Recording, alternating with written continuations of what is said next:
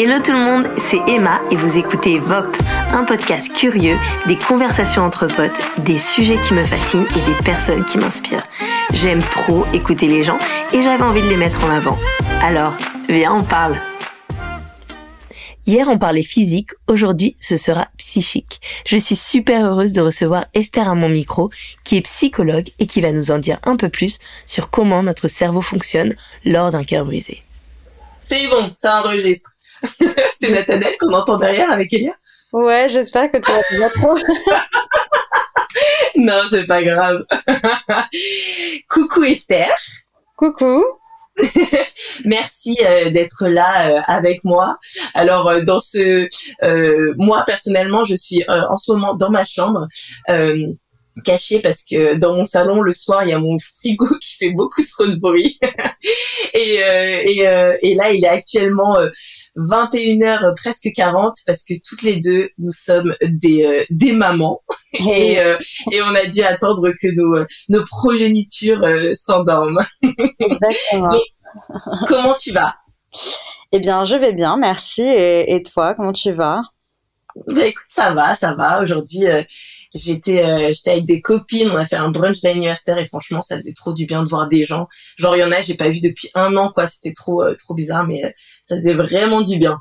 Ah bah super. Et là je, et là, je suis trop contente de de parler avec toi donc on va rentrer rapidement dans le dans le vif du sujet. Alors présente-toi un petit peu, dis dis-nous tout sur toi. Bah alors je m'appelle Esther, euh, j'ai 26 ans. Euh, je suis tout jeune, tout jeune diplômée, euh, donc j'ai fait une fac de psycho. Euh, donc je suis psychologue clinicienne. J'ai fait ma fac à Paris euh, et j'exerce maintenant depuis euh, bientôt bientôt un an. Et puis mhm. sinon, dans ma vie perso, je suis maman d'une petite fille. Voilà. Qu'on peut entendre un petit peu derrière qui n'arrive pas à s'endormir. elle, ne dort pas encore. Euh... Eh oui. Mais c'est pas grave, c'est la vraie vie, ça me va et je comprends tout à fait. cool. Donc, eh ben, Esther, moi, je voulais. Euh, oh, ça fait quelques quelques semaines déjà qu'on parle un petit peu parce que donc, euh, comme tu sais, je fais euh, une petite série en ce moment sur le cœur brisé et j'avais vraiment envie d'avoir d'avoir euh, le, le, point de vue euh, euh, d'une psychologue et merci merci d'avoir pris sur ton temps perso de d'être retourné sur tes cours et tout pour pour essayer un peu de répondre à à toutes mes questions et et donc ouais j'ai trop de questions par rapport à tout ça et donc alors si ça te va euh, et ben on va commencer à rentrer direct dans le vif du sujet. Ok. Très bien. Alors, normalement, si j'ai respecté l'ordre des choses dans euh, les podcasts que j'ai fait, on a commencé par euh, donc un témoignage de, de, Johnny qui nous racontait un petit peu comment son histoire d'amour et comment il a il a vécu euh, son son, son premier cœur brisé. Et j'ai eu une, une conversation super intéressante aussi avec Claudio qui, qui est un médecin et qui, qui nous a parlé un petit peu de comment ça se passait au, au niveau physique. Quand on quand on a le cœur brisé. Et maintenant, euh, ce qui nous intéresse, c'est vraiment comment ça se passe dans notre tête. Donc, est-ce que tu pourrais nous faire une petite introduction pour nous expliquer qu'est-ce qui se passe dans notre tête quand on a le cœur brisé? Euh, ok, bah pas de souci. D'abord, avant de commencer, euh, j'ai envie de dire, je me suis largement inspirée euh, du d'un podcast aussi que que j'écoute, que j'aime beaucoup, qui est Neurosapiens, mhm. et du site Neuroplasticité, et euh, plus euh, mes cours, euh, notamment de certains ouvrages de Freud et de Jean Lemaire. Euh, donc je dis ça parce que voilà, je m'approprie pas tout le savoir. Hein, le savoir se base euh, aussi au travers des d'auteurs. De, de, et du coup voilà. Du coup, avant de commencer, je me suis posé la question par rapport à ton thème. Je me suis dit, bah d'abord, ça serait intéressant de savoir bah, comment un couple se forme. Euh, mhm. avant même euh, des, de, de, de casser quoi. Il faut il faut qu'il couple. Forcément. Forcément. Et euh, du coup, je me... il faut savoir qu'en fait, euh, au début, quand un couple se forme, il y a ce qu'on appelle la phase lune de miel, où tout est beau, tout est rose. Euh, la personne, en fait, elle, elle, rentre dans un stade un peu régressif où il y a une illusion totale de ce qu'est le couple. Et euh, arrive le moment un peu fatidique où la personne se rend compte en face qu'en fait l'autre n'est pas parfait et il a aussi des défauts. Donc tout mm. n'est plus beau et tout n'est plus merveilleux. Mm. Euh, et donc c'est là que la symbiose, eh ben, finalement, euh, atteint ses limites. Et Est-ce que tu sais à peu près au bout de combien de temps ou pas? Alors, euh, bon, certaines personnes disent qu'il y a un stade des trois ans. Bon, je sais pas s'il euh, y a vraiment euh, de période. Je pense qu'il n'y a pas forcément de période. Je pense juste qu'il y a, il y a un moment où euh, où il y a cette illusion qui qui se détériore un petit peu. je pense aussi qu'il y a des réactions chimiques au, au début. au début, en fait, dans le corps, il y a il y a tout un il y a le ce qu'on appelle la matière grise un peu dans le cerveau qui qui qui s'emballe un peu et et qui provoque justement cette alchimie. Et au fur et à mesure du temps qu'il justement se, s'enlève. Enfin d'accord. petit à petit. Et du coup bah finalement pour que le couple euh, se maintienne en vie il faut qu'il il puisse continuer à maintenir des projets.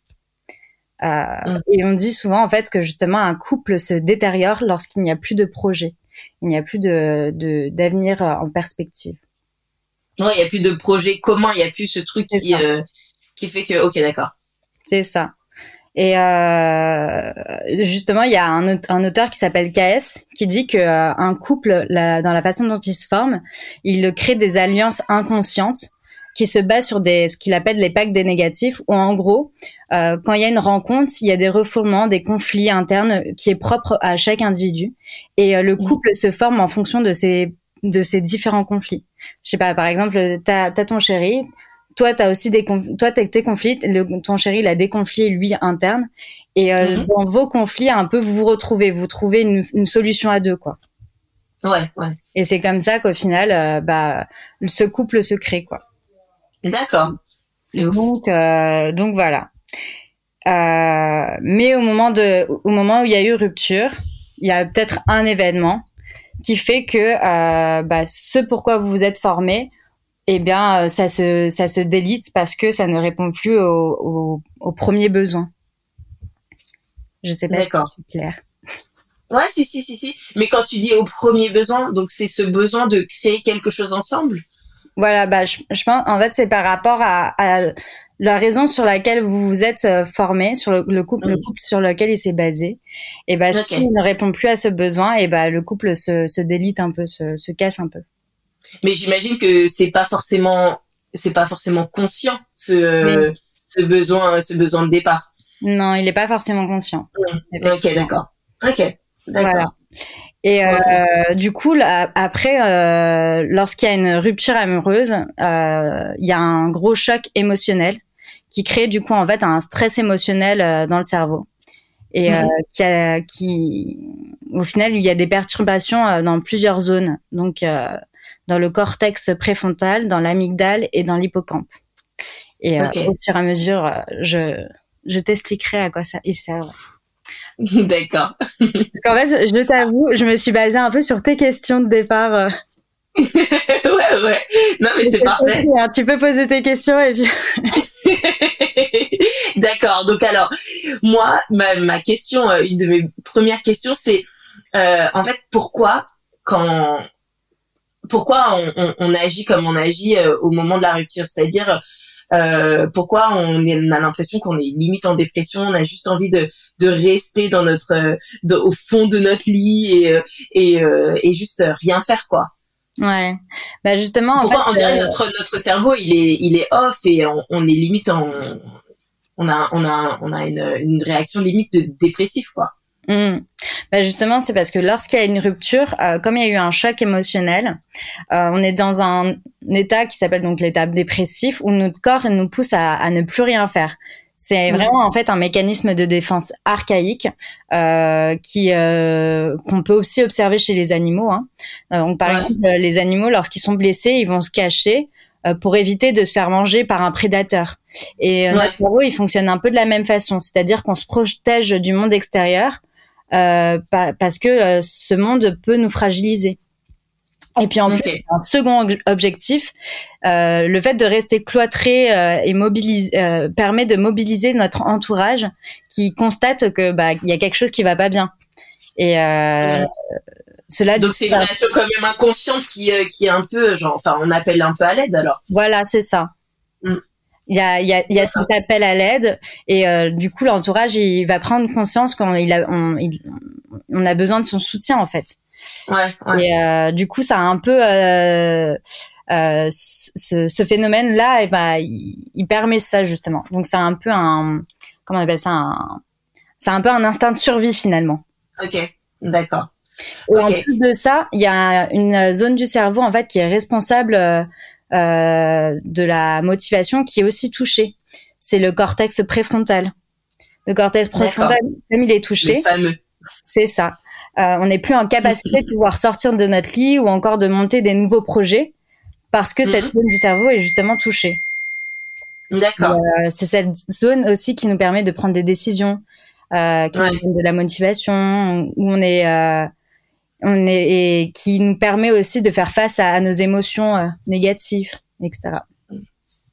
Et euh, comment t'expliques le fait que, euh, en fait, on est triste et on, mais mais comme on nourrit cette tristesse, tu vois, genre on, on, on, se fait une playlist de, de rupture, on écoute les, les chansons euh, les plus tristes qui puissent arriver. On, on, on, se refait euh, des, euh, des, des, des, des, films pareils, des films d'histoire d'amour, le truc qui va en fait genre nous rajouter un, gros pieu dans le, dans le cœur, quoi, tu vois.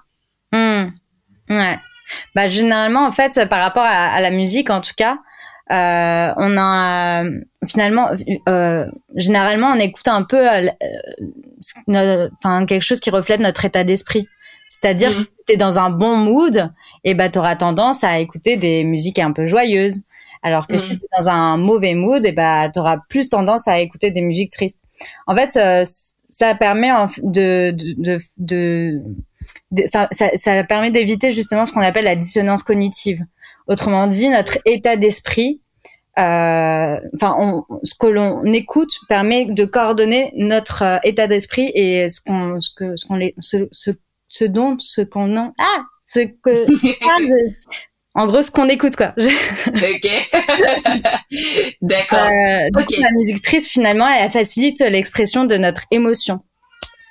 D'accord. Euh, et donc pour certaines personnes, écouter de la musique triste euh, permet de se justement de se libérer et de pleurer plus facilement.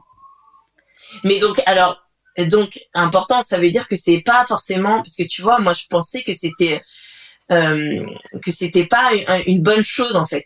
Tu vois, j'ai l'impression je me enfin j'ai comme cette impression que tu dire ouais on va on va de se terrer en fait dans un peu dans cette tristesse et de de, de rajouter ces trucs qui euh, qui euh, qui nous font nous sentir encore plus mal euh, que c'est pas très sain. Hmm. donc en fait ce que tu dis que au final c'est non ça fait partie du processus aussi. Et c'est pas forcément ça, ça, dépend au niveau de la temporalité. C'est-à-dire que si ça fait euh, cinq ans que tu écoutes de la musique triste parce que t'as pas fait ton deuil, bah là peut-être qu'il y a quelque chose un peu de malsain. Mais bon, euh, ça, fait, euh, ça fait que deux semaines où euh, voilà où voilà t'as as subi une rupture, bah euh, c'est normal et c'est tout à fait c'est tout à fait sain. Je pense que ça permet justement au contraire de de pas euh, de pas créer justement ce phénomène où de te forcer à aller bien alors que clairement tu mmh. vas pas bien. Euh, et euh, après, à l'inverse, il y a comme il y a aussi des études qui démontrent que écouter de la musique euh, qui euh, qui t'enjaille entre guillemets, euh, et bah et bah ça a aussi des effets sur ta façon de de de sur ton sur tes, sur ton état d'esprit aussi. Ouais, ouais, ouais. D'accord. Mais je pense que voilà, c'est c'est dans c'est dans un second temps qu'il faut le faire. Mmh. Pas, pas tout de suite. Donc tu, tu penses que ouais dans dans l'immédiat euh, dans l'immédiat c'est enfin en fait je dis ça mais moi c'est vrai c'est un truc que j'ai je disais à une copine il y a pas longtemps c'est juste d'accepter en fait que enfin d'être ok avec ce le sentiment que tu vis quoi euh, être ok avec le le fait que bah t'es triste que tu t'as que tu souffres et que et et en fait cette façon cette façon ouais de peut-être d'écouter de la musique ou de voir ou de lire ou de de regarder des choses qui vont qui vont un peu genre t'accompagner dans cette douleur, bah c'est ok pour un certain moment. Mm. Donc en tant que psy, tu nous tu nous conseilles ça? Oui, mais en plus euh, il faut savoir que pleurer, euh, ça libère euh, des ça libère des, des, des, des hormones de soulagement. Mm, ça permet vraiment de se libérer de, bah, de, de, de toute la tristesse qu'on a en nous et mm. Donc euh, c'est bien en fait de pleurer. Au contraire, j'encourage les gens qui sont tristes à pleurer parce que ça permet de libérer vraiment. D'accord, trop bien.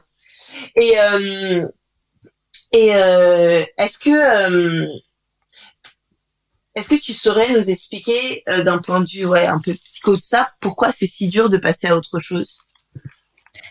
Euh, bah, d'abord, je dirais que euh, donc oui, il y, a la douleur et je pense que personne aime euh, ressentir de la douleur, mais malheureusement, la douleur, et bah, ça fait aussi partie de la vie et parfois, bah, ça prend du temps. et comme une blessure physique, ça part pas instantanément. Mm. Et je trouve que parfois, on est assez exigeant envers nous-mêmes et on en demande beaucoup à notre esprit. Alors que, par exemple, si une personne s'était cassé une jambe ou un bras, euh, mais là, par rapport à mon exemple, la jambe sera plus appropriée. Ça viendrait à l'esprit de personne en fait de lui demander de faire un marathon euh, parce que bah, juste c'est incompatible en fait. Euh, et donc là, c'est pareil. Si on a subi un choc émotionnel, on peut pas demander à notre esprit d'aller plus vite que la blessure en elle-même parce que celle-ci, elle doit cicatriser. Et ça, ça prend du temps. Euh, et certaines personnes heureusement pour elle, et bah cicatrise plus vite que d'autres. Mais ça, ça dépend de notre socle interne, de notre sécurité affective, euh, de mm. notre capacité de résilience et euh, de la plasticité de notre cerveau, c'est-à-dire notre capacité à trouver du bon dans le mauvais. Et ça, tout le monde n'est pas capable de ça. et il faut aussi accepter ses propres limites. Mm. Carrément. Donc voilà. Et puis la seconde raison, c'est euh, pour laquelle une rupture est difficile à accepter, c'est qu'il y a aussi une il y a une blessure narcissique, c'est-à-dire que euh, euh, c'est une remise en question par rapport à soi. Euh, Et mm. Freud, il dit euh, que dans une dans la façon dont les gens se mettent en relation, il y a deux types de personnes. Il y a les personnes euh, qui choisissent le partenaire en, en fonction de, de ce qu'ils en, fonction de, de, lui entre guillemets dans le sens où euh, il va choisir chez l'autre ce qu'il aimerait avoir chez lui ou ce mm. qu'il aime chez lui. Et c'est ce qu'il appelle en fait la relation d'objet narcissique. Et euh, la deuxième euh, type de relation, c'est la relation d'objet par étayage, où en gros, on choisit l'autre en fonction de notre de nos sécurités internes. C'est-à-dire, je cherche l'eau, ce que je cherche chez l'autre, c'est euh, soit qui me protège ou qui me soutient dans toutes les choses que je vais faire. Mm. Donc en fait, euh, une personne qui recherche en fait euh, de, un, étayage quoi. D'accord. Et du coup, quand on perd l'être aimé quelque part, et eh ben on perd ces deux fonctions. Soit on perd ce que ce que je voulais avoir, ou soit on perd bah, ce soutien que je, je souhaitais. Mmh. et ça, dans, dans les deux cas, bah, on, la personne, euh, bah, perd, euh, perd ce, ce, ce, cet objet de désir en fait finalement. Mmh. Euh, et c'est ah, vas-y, vas-y, continue, continue, continue. J'allais dire euh, la dernière chose aussi, c'est que euh, après une rupture, il faut savoir qu'il y a une phase de frustration-attraction. Euh, et ça, Neurosapiens justement en parle très bien. Et en gros, ça c'est causé par notre système de récompense. Euh, mmh, Celle-ci, elle s'active encore plus lorsqu'on n'obtient pas ce qu'on désire. En gros, on a un manque total de son ex-partenaire. Et, euh, et c'est pour ça que euh, on a que notre cerveau, il n'arrive pas à oublier le partenaire parce que notre notre cerveau cherche à tout prix sa drogue. Et comme pour une drogue, le cerveau, il a besoin de temps pour se sevrer et comprendre que la récompense n'arrivera pas. Euh, donc toutes les mmh. choses qui pourraient rappeler votre ex, euh, donc euh, ça soit une photo, une odeur ou ou un vêtement ou j'en sais rien enfin mm. quelque chose qui peut rappeler rappeler son, notre ex c'est des prétextes pour le cerveau de rechuter et c'est pour ça que c'est important de pouvoir couper tous les liens au début pour euh, éviter justement de repenser à, à cet ex, même si euh, j'imagine que euh, ben on, se souviendra de souvenirs, etc. Mais d'ailleurs, d'ailleurs, c'est c'est ouf parce que souvent quand quand on a quand quand il y a rupture, bon, on sait que des fois, bon, ça peut, selon les histoires, il s'est passé ceci ou cela, mais des fois, euh, des fois, en fait, il y a, il y a une cause à ça, il y a une cause à la rupture pour x et y raison, mais une fois que, une fois qu'on est qu'on est séparé, il y a ce sentiment de, j'ai l'impression hein, de revivre, de revoir un peu tous les, les bonnes choses et de complètement faire abstraction de euh, de bah, des mauvaises en fait ou euh, ou limite de la cause ou euh, tu vois et en fait comme si notre cerveau enfin ouais comme si notre cerveau euh, retenait que les bons moments et euh, se, disait limite mais non mais en fait c'était c'était genre trop bien ou ou au final ça c'était pas si grave. Est-ce que est-ce que notre cerveau il ne jouerait pas des tours en fait après après une rupture par rapport à ça? Ben, il y a sans doute en fait ce qu'on appelle enfin la, des une mémoire sélective des mmh. des événements euh, sans doute aussi parce que justement, euh, par rapport au système de récompense, et eh ben, on, recherche de nouveau cette drogue. Donc, il faut, euh, comme le cerveau demande à tout prix à récupérer la drogue, il faut qu'on se rappelle des bons moments pour retourner avec la personne aimée. Mmh, euh, et, et donc, il y, a, y a d'ailleurs, le, c'est l'hippocampe, il me semble, qui est impliqué dans, la mémoire de travail. Euh, et du coup, euh, c'est cette mémoire en fait qui euh, qui va qui va se mettre au travail pour essayer de justement de sélectionner tous les bons moments pour se remettre avec avec avec cette cet ex partenaire. Mmh, d'accord. Ok. Et tu sais, tout à l'heure, tu, tu parlais, tu disais qu'en fait, on cherche inconsciemment euh, quelque chose qui va hum, comment t'as dit ça quand on cherche notre partenaire? Tu disais qu'on cherche inconsciemment soit quelque chose qui nous manque c'est ça? Ou quelque chose qui va nous compléter? Oui. Euh, ouais euh, est-ce que je sais pas si ça va voir mais la, la, question me vient j'ai trop envie de la poser. Tu sais des fois on dit que euh, euh, des, des, des, des, personnes ont des enfin des nanas surtout ont des daddy issues tu vois des problèmes de papa et qu'elles et qu'elles choisissent leur mec. C'est genre en gros on, voit le mec de quelqu'un on se dit non mais ça c'est trop une nana qui a des des, des daddy issues tu vois. Est-ce que c'est un c'est un lien justement oui, bah euh, oui, c'est ce qu'on appelle justement la relation d'objet par étayage, où euh, finalement euh, l'individu recherche ce qu'il aurait aimé avoir chez son chez son parent, par exemple. Mmh, D'accord. Qu'il n'a pas pu avoir euh, ou au contraire qu'il recherche le même amour que ses parents ont pu lui donner. D'accord. Donc ça veut dire que si, est-ce que ça veut dire que si t'es une, es une fille qui a eu un père qui déchire, genre, genre tu vas mettre la barre très haut pour les mecs par exemple.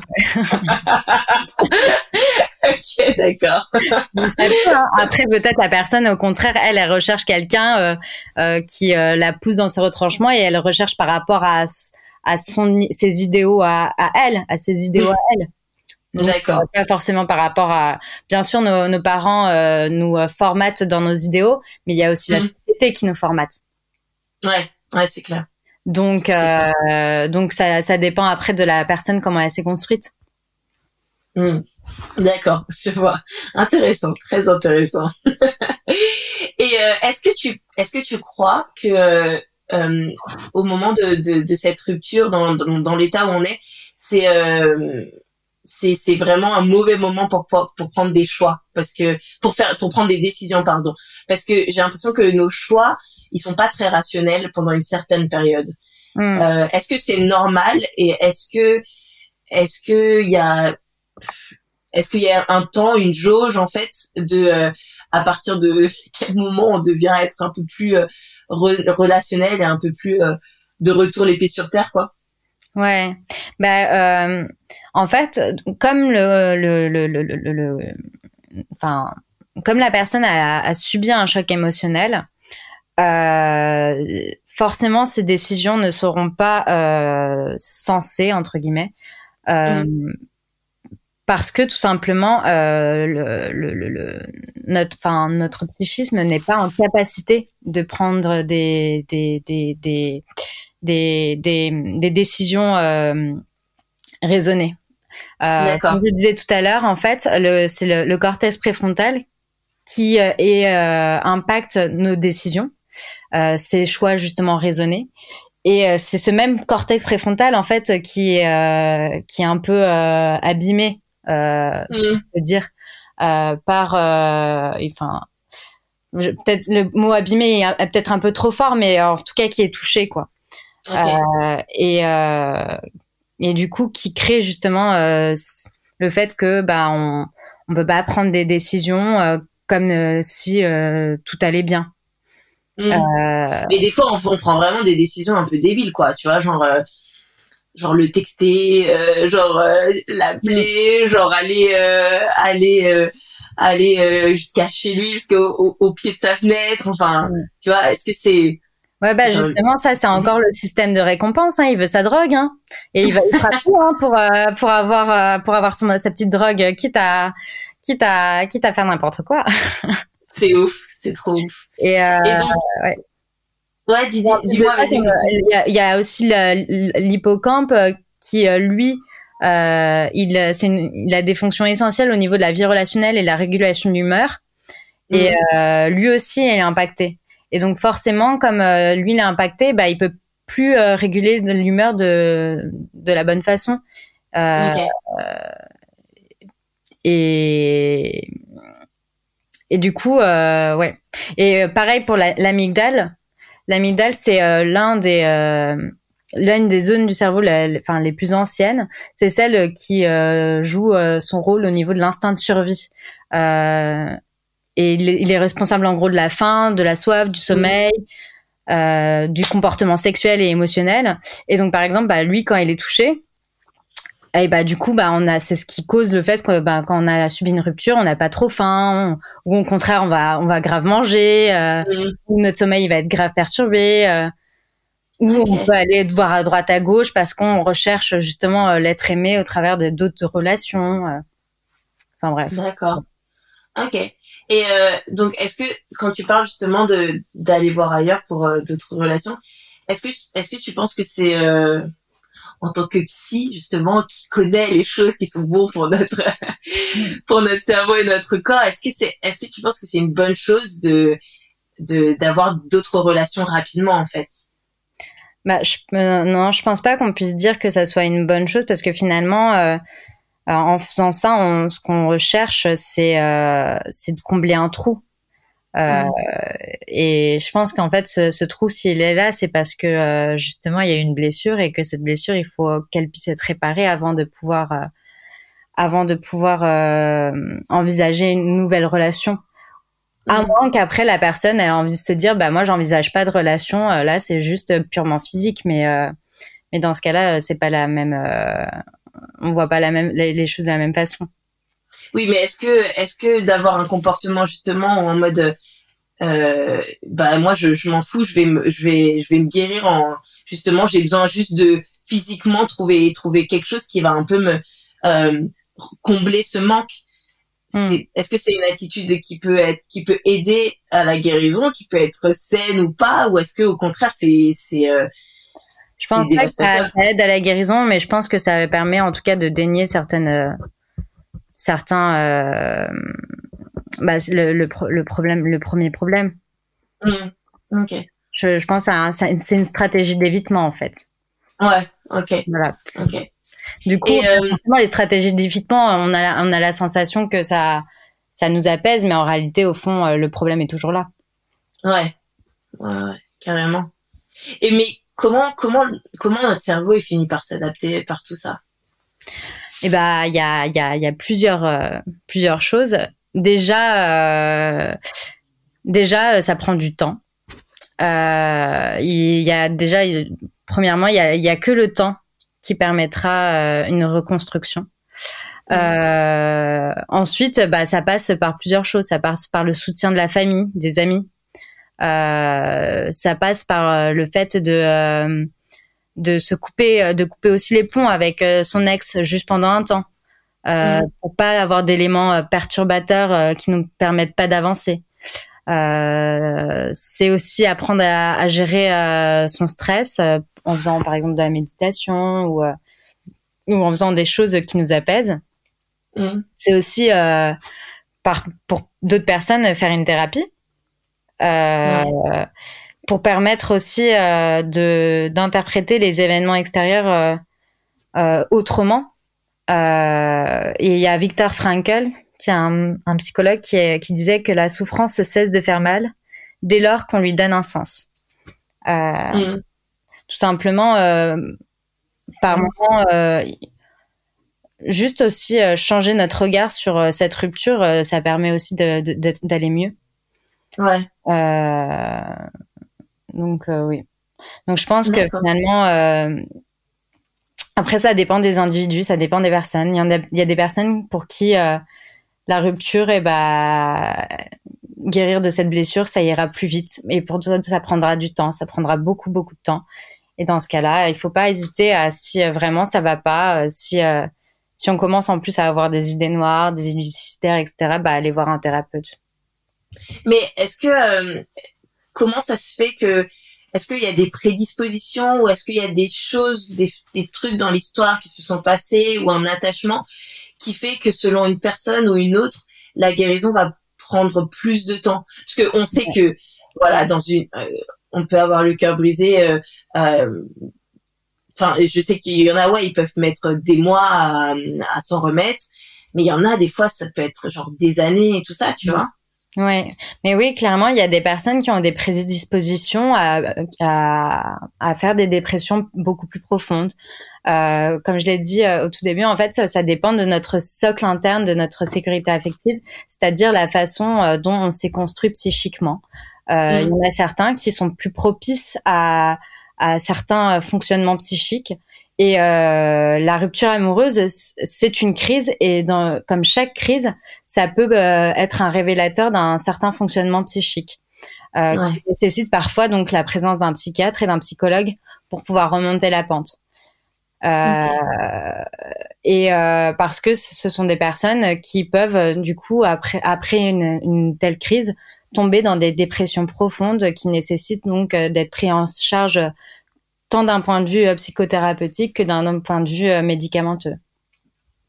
Toi, t'en as déjà, en as déjà reçu des personnes qui, dans ton cabinet, qui ont, qui ont vécu des, des, des ruptures douloureuses?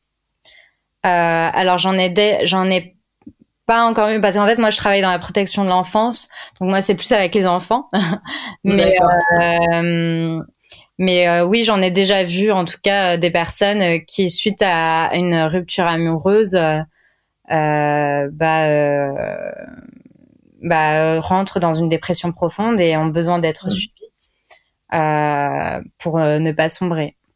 Ouais, mais je pense, je trouve que c'est vraiment cool que tu dises ça parce que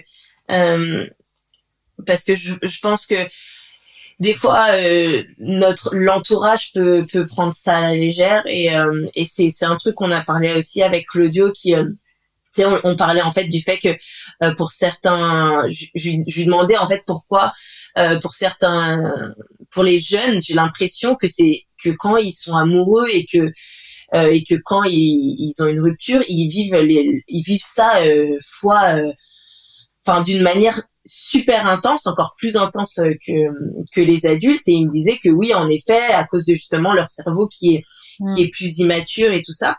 Mm. Et il me disait en fait que que que c'est pour ça aussi qu'il y avait des taux de suicide des fois qui pouvaient être très élevés euh, euh à cause de ça.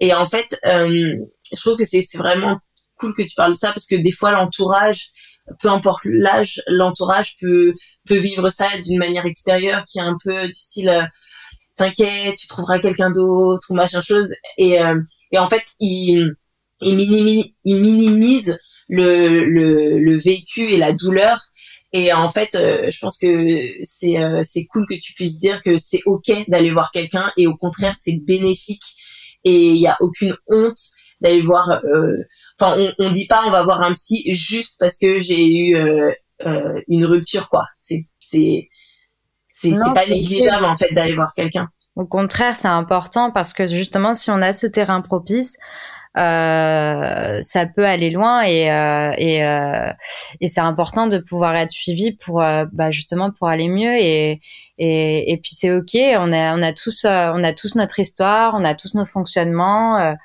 on est tous différents et et et tout simplement aller voir un psy ça fait pas de nous des, des faibles ou je ne sais quoi ou des fous euh, parce que de toute façon, on a tous une part de folie. Hein. c'est clair. C'est un, très bon, un très bon sujet pour un prochain VOP. mais euh, mais voilà, euh, au contraire, euh, il faut pas il faut pas avoir peur euh, parce que bah c'est c'est la vie. Mmh, carrément, carrément. Et euh, une autre question, je sais pas si si, si tu peux vraiment en dire plus ou pas. Mais est-ce que tu vois une, rupture, une grand, un grand cœur enfin une, rupture qui a été significative dans notre vie, ça peut nous marquer pour longtemps. Tu vois, on se rappelle forcément toujours de notre première fois où on a eu le cœur brisé. Et euh, et en fait, des fois, dans un couple, euh, on peut euh, est-ce que c'est normal et est-ce que euh, ça vient de quelque part de quand on a euh, une relation euh, voilà qui peut durer très longtemps quoi que ce soit de revenir en arrière et de se dire mais non mais en fait ça c'était l'amour de ma vie ou tu vois bah c'est un peu se, se remémorer le, le, passé et, et juste d'aller un peu rechercher dans ses souvenirs et de se dire mais est-ce que j'ai pas fait une erreur ou tu vois ce côté un peu genre rester encore pendant longtemps dans ce dans ce dans ce truc de de cette rupture elle aurait peut-être pas dû avoir lieu tu vois. Euh, je, je, précise que je ne parle absolument pas pour moi. Mais euh, je trouve que c'est intéressant parce que euh, ce côté ce premier amour tu vois euh, parce que j'ai l'impression que ce premier amour, il est souvent, quand on parle du premier amour, euh, c'est c'est pour dire en fait ce, un amour qui n'est plus là, tu vois, qu'on a vécu euh, avant et euh, qui est très très idéalisé. Et donc premier amour, ça veut dire grosse rupture et euh, c'était genre un truc de fou, tu vois ce que je veux dire? Mmh. Je pense on a sans doute une vision. Bon, peut-être pas tout le monde, hein, mais je pense mmh. peut-être il y a certaines personnes pour qui ça, leur première relation, elles en auront une vision un peu idéale euh, et sans doute parce qu'elles euh, elles sont dans la comparaison par rapport à leur euh, relation actuelle. Mmh, et sans, doute si elles font cette comparaison, c'est que leur couple en ce moment euh, bat un peu de l'aile et mmh. donc ils se disent ah bah si seulement je pouvais être avec quelqu'un d'autre. mais mais n'ayant pas d'autres exemples, eh ben ils vont partir de la première relation qu'ils ont idéalisée. Euh, et peut-être qu'en réalité, euh, ce qu'il faut travailler, c'est pas la relation euh, qui que la personne est en train d'idéaliser, mais la, relation qu'elle vit actuellement. Mmh. Carrément. C'est trop cool. J'encourage à faire une thérapie de couple dans ce cas-là. Ouais, grave. c'est clair. C'est trop cool. Merci beaucoup Esther pour pour pour tout ça, d'avoir répondu à toutes mes questions, d'avoir fait toutes ces recherches. Euh, c'est euh, je trouve que c'est super intéressant de savoir aussi comment ouais comment fonctionne notre cerveau et et euh, comment aussi pouvoir euh, pouvoir nous aider et savoir avoir des, des, bons mécanismes de, de guérison pour quand on vit quand on vit ce, ce genre de choc émotionnel. Mm. merci beaucoup pour ton temps en tout cas. Merci. Je sais que le temps, le temps non seulement d'une psy, mais en plus d'une jeune maman, c'est très très précieux. Donc vraiment, je suis honorée. Bah, merci à toi. J'espère avoir répondu à tes questions et à vos questions euh, globalement. Ouais, merci, merci beaucoup. Euh, c'était, euh, c'était vraiment de l'or que tu as partagé. Je te fais des gros bisous. Profite bien de ta soirée. J'espère que ta petite fille dort maintenant. pour que tu puisses profiter à fond. Et puis, euh, et puis merci, merci beaucoup. De rien. À plus. Au revoir. Et voilà, c'est la fin de cet épisode. Merci de l'avoir écouté jusqu'au bout. S'il vous a plu, n'hésitez pas à le partager et vous pouvez aussi l'encourager en mettant une note sur Apple. Ça aide à ce que le podcast soit entendu et vu et c'est plutôt cool. Demain, le dernier épisode de la série sortira et je vous ai gardé une pépite pour la fin. Une conversation qui m'a bien bouleversée. Mais je vous en dis pas plus. Allez, je vous bisoute et vous souhaite une belle journée ou soirée où que vous soyez.